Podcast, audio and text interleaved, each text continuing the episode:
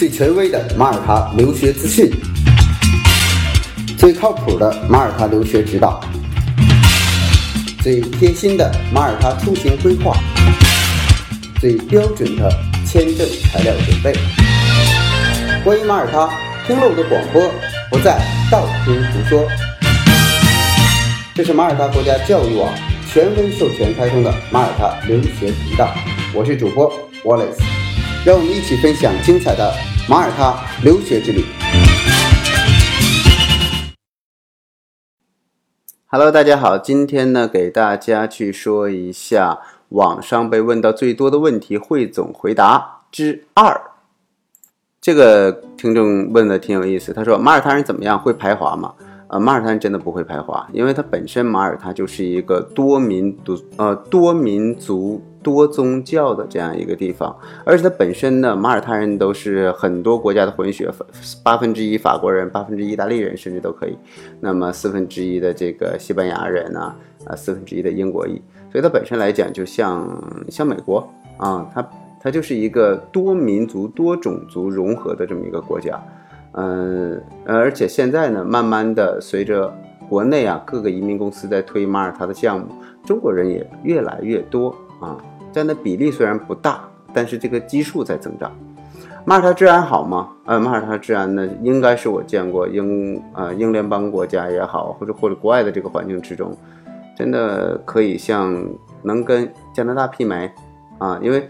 我一说治安好的时候呢，我自己可以说分享呢，我的面包挂在外边都不会丢，我基本上脚垫下边就是你房门的钥匙，这些依然还保留着。不过呢，呃，有一点啊，你应该从来没有听说过我们在中国的媒体上听到任何关于马耳他负面的新闻。那最近呢，关于马耳他的新闻是什么呢？就是马耳他在跟意大利打口水战。说有一个公益的这么一个大船啊，这是西班牙的一个船，它是难民船啊。那么还有法国的难民船，都是这种公益组织的。然后他拉这些呃非洲的难民呢，来到这个马耳他，结果马耳他是不愿意收的。然后呢，退给意大利，意大利也不收。结果不得已呢，又在西班牙呃落地了。在欧洲的政策就是你哪块落地，就是哪块这个。接收，所以现在呢，应该说整个欧洲对难民的处理啊，因为它量太大了，所以呢，呃，像马耳他这边根本就不收难民啊。然后像有一些像意大利、法国啊、德国，它还有一些。但是我我去年十一月份的时候在德国的时候，呃，我看不到难民的。嗯，应该说德国对难民的管理是非常好的，呃。接下来看一下马耳他有什么样的马耳他人有什么样的性格特点，很好相处吗？呃，相对来讲，嗯，这个问题，如果说在国家的性格上来讲，民族的性格上来讲，马耳他人是很好相处的。不过，呃，能不能交上朋友，会不会成为朋友，呃，这个在个人的一种魅力了。就是有的我们中国的孩子去了之后，经常性的会主动的帮助别人去做一些事情，大家都非常喜欢他。而有一些孩子呢，可能相对孤僻一些，那么并不是马耳他不接受他，可能他在国内也会遇到这样的一个问题。到哪里这些开朗的、带来阳光性格的孩子都会受到欢迎。呃，我想这样去解释啊，马耳他人其实你你把他就当成中国人一样，因为他整个的行为模式还有思维方式。其实家庭观念都挺像中国人的啊，呃，是不是大部分的人都说马耳他国语？恰恰相反，大部分人都说英语。为什么说英语？是因为 英语比较简单。马耳他语是这个呃文化遗产、非物质文化遗产，这样去保护的，就像文言文一样。但是在呃中国，我们说普通话，我们也懂文言文。可是呢，呃，不是说我们满大街都说文言文，我们还是要说普通话，甚至说一些地方的。呃，地方的方言，北京有北京的北京话这种味道，东北有东北话的这种味道啊。那马耳他留学生多吗？华人多吗？大概多少？啊，从我们马耳他国家教网上看呢，呃，学生的数量是在增加，而且是成倍的在增加。啊，我们整个的呃中国学生的比例在学校之中基本上能控制在百分之十以内。啊，比如说这个学校五百人，它最多有呃，一般也就是十五个到二十个左右这样。两百个学校的这个学生，基本上也就就四五个中国人这样。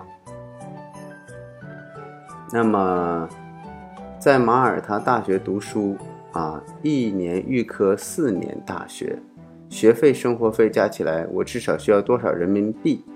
我就粗略算一下，你就一年十万块钱在马耳他啊。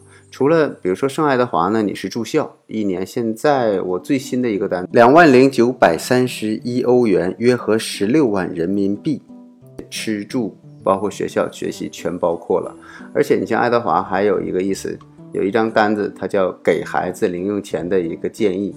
他说，如果是 IB 课程以下，十六岁以下的，建议你呃十五欧元就够了。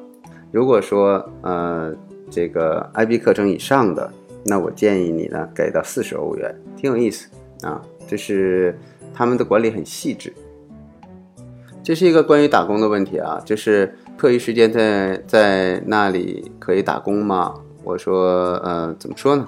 在马耳他原则上是要合法打工，啊，不过有一些学生呢，他是以帮忙的形式，然后呢，人家给他一些小费，啊，这种呢，很多的孩子也在做这样的事情，所以具体说，呃，算不算违法呢？我觉得这个就在于，呃，界定了哈。呃，很多的，因为国外它有小费的这种文化，所以基本上靠小费一个月四五百欧元，你是如果勤快点，应该是没问题的，或者是，呃，甚至到八百多一千欧元左右啊，嗯，到酒吧到饭馆帮个忙啊什么的，这些应该是都可以做到的。我我知道。我知道的一个学生啊，我知道我们有一个学生，他会 Photoshop，所以他一个月可以挣到一千二百欧，可以做兼职，啊，然后呢，如果说什么都不会，或者是语言也不好，那你能找到的工作概率就低，甚至呢，得到的这个工薪就很差，啊。他说高中成绩单不见了怎么办啊？还有就是专科要求高考的分数是多少？你高中成绩单不见了。现在呢，呃，说到高中成绩单，一般高中毕业证应届的都是在，呃，毕业证上就有我们的高中成绩了，所以涉及不到高中成绩单不见的问题。如果说申请的学校非得要高中成绩单的话，那么你可以让学校给你补打，然后翻译一下就好了。呃，还有就是我们现在有一些学校，比如伦敦商学院啊、密德塞斯，呃，在申请高一阶的，就是。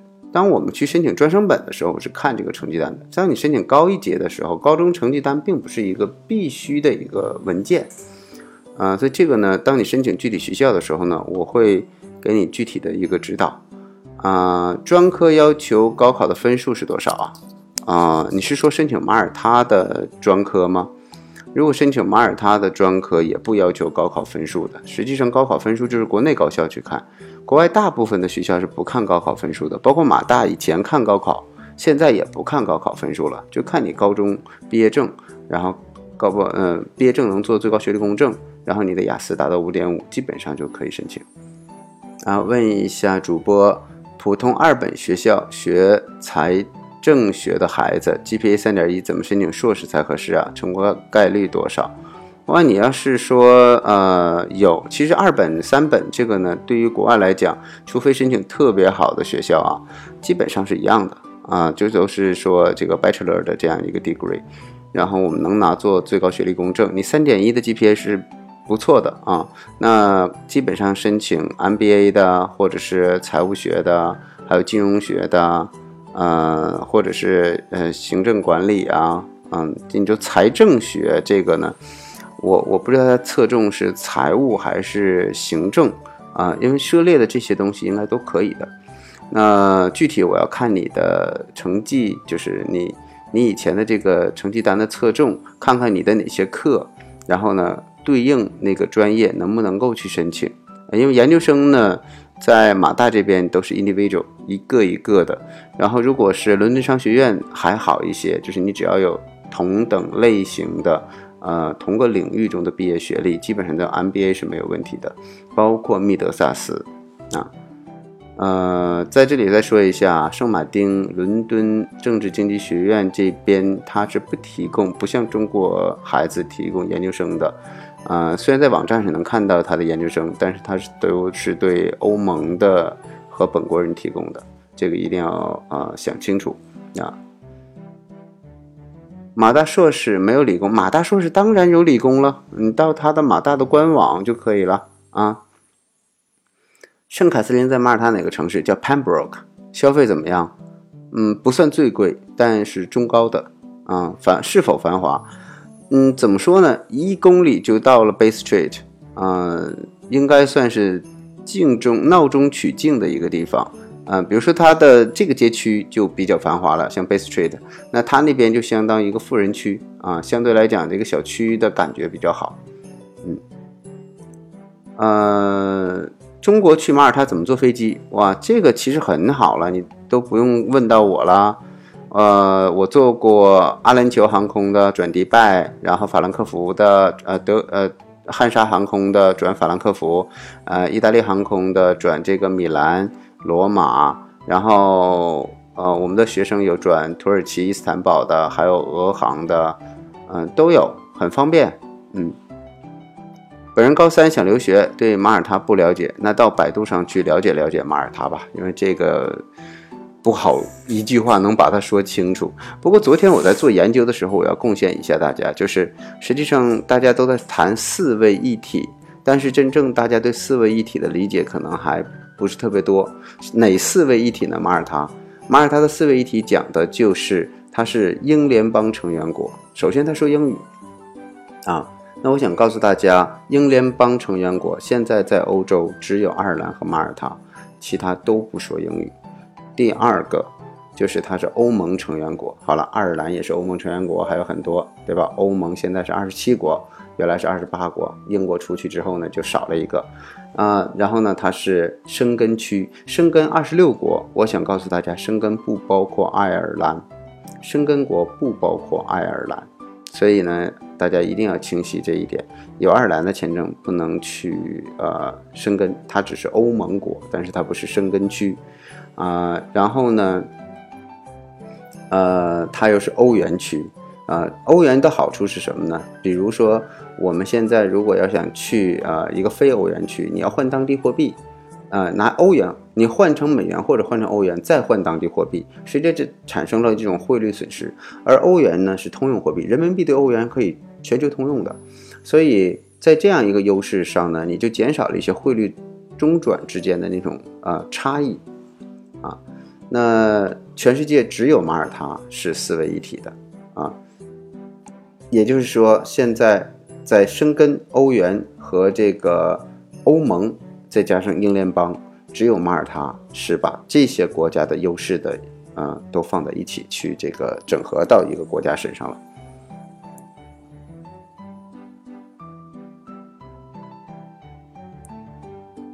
马耳他留学一年学费加生活费多少？这个看你是大学还是语言了。希望有明细，只要你提到有明细了，你就需要去确定你的学校。你学校给了你 invoice，你的课程哪个课程多少钱？你的住宿标准才能出交明细。我现在没有办法回答你这个问题。马耳他大学哪些比较好？我我我我我是这样回答，每个大学有不同特点啊。你想综合类的，当然去马大；然后你想去学呃商科的，那就选择多一些。在英国呢，基本的花费，如果说伦敦南部的一些地方呢，便宜的也要在二十万左右。那如果像伦敦地区或者一些呃孩子要住宿，甚至还要有一个费用叫呃监护费，这样算下来一年将近四十万到五十万。所以大家想一想，如果四年的呃两年的 O level，两年的 A level 读完了之后，呃大约也就相当于两百万。呃，如果再加上大学三年，那么，呃，一百万啊，这个三百万，一年研究生三百五十万，啊，这是从初中一直到研究生英国的一个规划。那如果在马耳他呢，我基本上的学学习的结果和质量是一样的。那我会在初高中这边呢，大约六十万就结束了。呃，三年的本科，那我将近三十万就九十万全结束了。最后一年拿出五十万或者四十万到英国本部读一个研究生，那我就一百四十到一百呃三十万之间，我这整个的教育履历就完美。所以，呃，国际化的一个规划，对于孩子来讲是性价比最高的。那基于结果和品质的一样，我们选择。那可能尽量花费少一些，对于我们一些家庭来讲是很务实的一种考虑。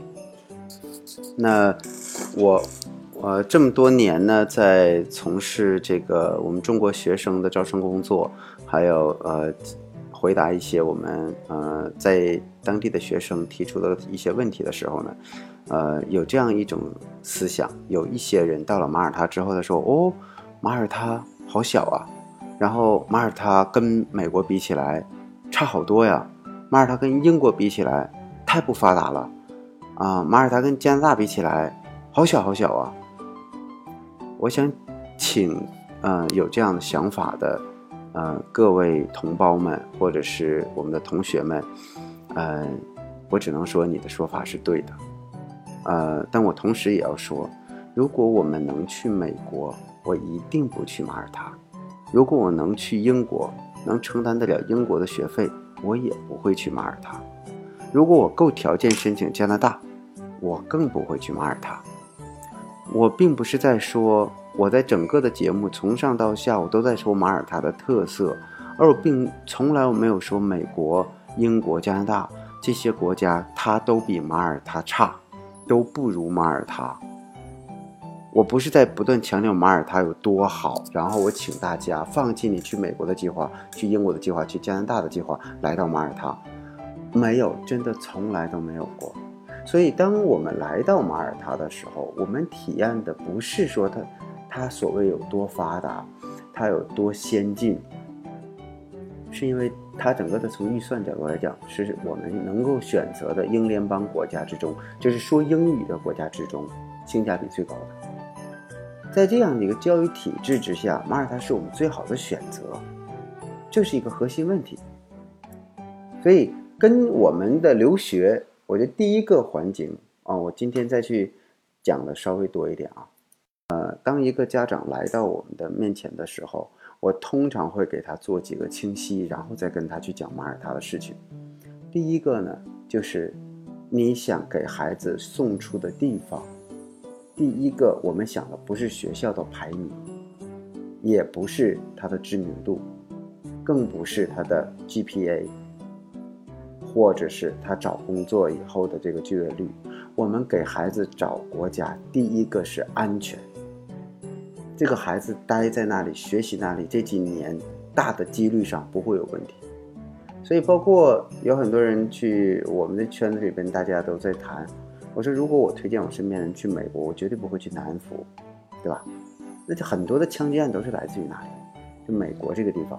我可以，比如说送这个孩子去纳帕呀，或者是往上边萨克拉门托呀，或者中部一些地区，纯正美国文化的多的。一个是中国人少，另外一个呢，它的这个应该说社会治安、社会组成比较单纯简单一些，啊，纯正的美国文化多一些。而且它还便宜，像美国中部大约二十多万。那么，第二个就是我的教学品质。当我们有了安全之后，我们所学习的东西，我们很多的家长就是为了给孩子搞一个文凭，送去一些呃小语种的国家。我真的呃某种意义上来讲啊，这里边有小语种的优势，比如说免学费。但另一种也有小语种，它需要面对的就是这个世界上主流的国家依然说英语的，依然是用英语来交流的。这边小语种的国家的人都要学英语，那我们就难道为了一个学历和文凭就把孩子送去吗？不过我支持有些家长去送什么样的孩子去小语种国家，比如说学艺术、学油画、学美术去意大利，太棒了；学工业基础去德国，学舞台去法国，对吧？那因为它有特色呀，因为全世界就他们搞得好嘛，对吧？那如果没有这些特别强烈的东西在这里边，甚至要花，呃，花一个很高的价格到法国用英文授课去申请一个学校，我从个人的角度来讲，我很不理解，我真的很不理解。其实那个钱一年二十多万的这个费用，完全都可以申请一个英联邦国家的英语系国家，甚至在英国本土都能找到相应的对应的这样的二十多万呃研究生啊，或者是这样的本科的地方。因为英语还是真正的对于我们来讲，英语以后的应用面最广的一种语言。我去法国一定是学法语，我来中国，我来中国学什么？我来中国去学这个呃英文，啊，我一个美国人到中国来学英文。不过我确实听说有一些中国的家长把孩子送到美国的学校去学中文专业，那就好毕业。然后一问你是什么学校毕业的啊？我是美国什么什么很牛的一个学校，然后我是学中文的。我感觉我很不客气的说，这是我们掩耳盗铃。自欺欺人，我们不仅浪费了孩子的时间，我们也在欺骗着他的青春。最终受益的一个教育，之于我们一生，除了那份，呃，学习的经历之外，还有周围的环境对我们的影响。如果最开始我的教育就是带着一种伪善的这种，呃，目的去的，投机取巧的目的，那我们所收获的这样的教育。就算那张纸上写的名牌大学，结果我们是一种投机取巧的方式去拿到的，那有什么意义呢？第一个是安全，第二个是它的教育品质、语言的大结构啊，语英语系国家，第三个一定一定一定考虑到的是我的预算。我一个家庭，我我真的看到很多的家庭，他是。呃，有一些家庭居然把自己的房子全都卖掉了，然后把自己的车都卖掉了，供一个孩子在国外待了七八年，结果回来了之后呢，只能进一个某一个银行或者某一个这个事业单位，拿着稳定的工资。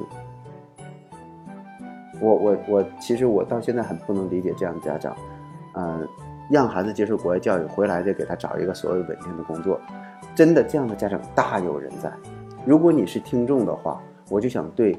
我我的这个呃，亲爱的听众啊，我的家长朋友们，你把孩子送出国是放飞他，你把孩子再回过来，你想把他搞一份稳定的工作，那你这样的一份教育又有什么意义呢？如果一个孩子接受了这么好的一个过程的教育，国外的海外教育，依然自己找不到工作，难道不要从自己的教育方式、家庭教育方式和我们对国外教育的定位去考虑考虑吗？也许我今天的这期节目可能会引发很多的争议啊，啊！但是，我觉得，当我们选择出国，是选择了一份能够给孩子真实能力提升的机会。我们要允许他在这个过程中，去不断的去体验、成长，然后犯错误，允许他在犯错误过程中去成长，因为只有这样，他才能真正提升自己的能力。并不是这个国家有多大，或者是他有多出名，我才要去。我更看重的是我人生的这段经历，哪一种选择更适合我的实际情况，我的预算支出、预期得到的这种教学结果和我教育的这样的背景的提升，我到底这一辈子要什么很重要。我是为谁而活很重要。所以在马耳他，我觉得可以活得很真实，可以活得很轻松，因为我没有那么大的经济的压力，所以我就有时间去体验欧洲的生活，甚至在二十六个申根国之间，我做一个旅游，那对我人生的阅历的提升是非常大的。我遇到了一个上海的家庭，他把上海的一套房子卖了，大约六七百万，然后呢办了马耳他的永居。呃，现在举家移民马耳他。他说：“我在马耳他，我在上海每个月挣两三万块钱，我都不够花。在马耳他呢，我们一家子一个月花个一万多人民币可能就够了。那我现在的存款都能让我们自己在马耳他活得很好，我的孩子也可以享受很好的这种教育。呃，在我们的余生之中，我觉得马耳他让我们开始真正的享受，停下来感受真正的生活了。”好，这就是今天的内容，我们下期再见。